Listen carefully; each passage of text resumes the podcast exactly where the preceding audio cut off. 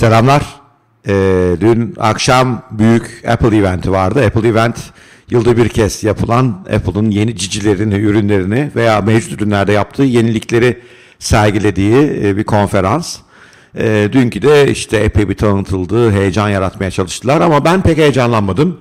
Neden heyecanlanmadım? Neden canlı izlemedim? Bu videoda da bunu anlatıyorum.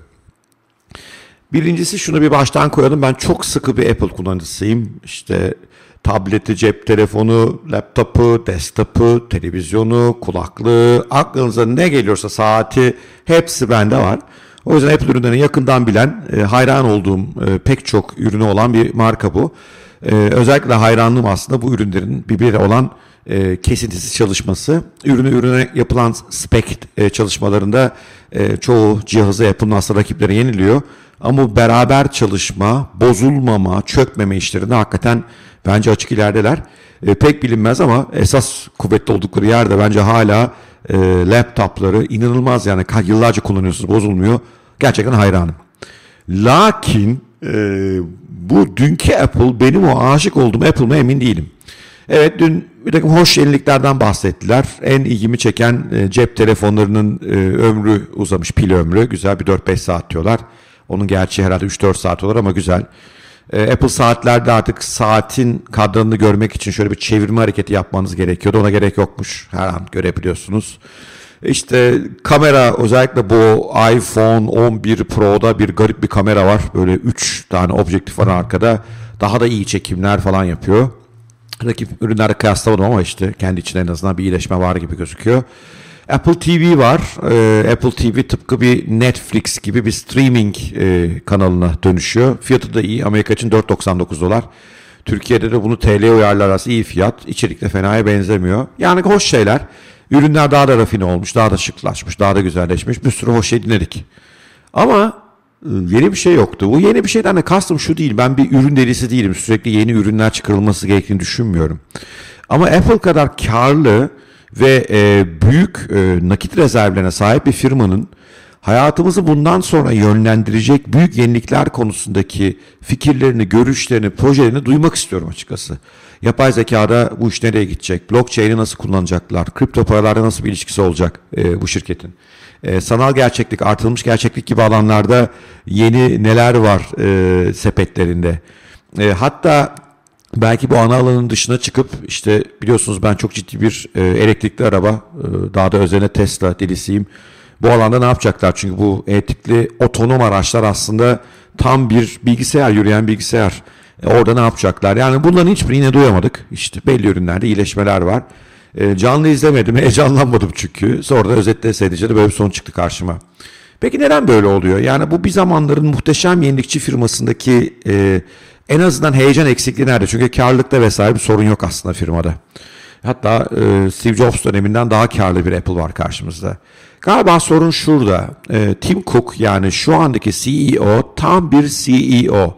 CEO Türkçe harflerle. Ne demek bu? Tam Türkçe e, İngilizcesi Chief Execution Officer aslında. Ne demek? Şef uygulama memuru. Müthiş bir uygulama memuru var. Yani Apple'ın Steve Jobs döneminde kurulan iş modelini, ürün gamını, hizmetlerini müthiş uygulayan, buna e, yavaş dokunuşlarla bunu mükemmelleştiren, bu mükemmelleştirme sırasında sayesinde şirketin karlılığını artıran müthiş bir CEO Tim Cook. Ama nedir CEO derken tekrar hatırlayalım. Şef uygulama memuru. Yani kendisine verilmiş, iyi kurulmuş modeli müthiş uygulayan, bunu da adım adım geliştiren e, birisi. Ki zaten normalde bir yatırımcının, bir sermayedarın da CEO'dan genelde beklediği bir oluyor. O yüzden ünvan zaten böyle değil mi? Şef uygulama memuru.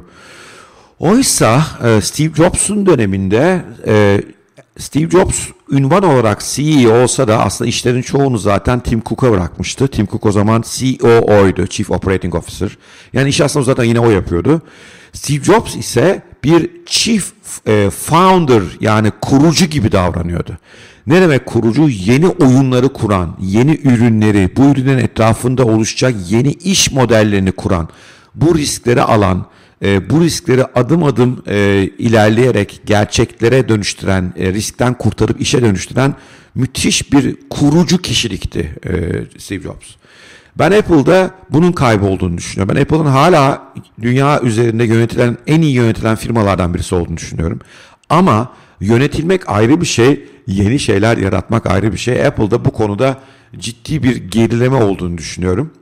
Bu e, e ana tasarımcı, şef tasarımcı John Ivy'nin de Apple'ı terk etme nedenleri arasında bu olabilir diye düşünüyorum. Biliyorsunuz birkaç ay önce terk etti.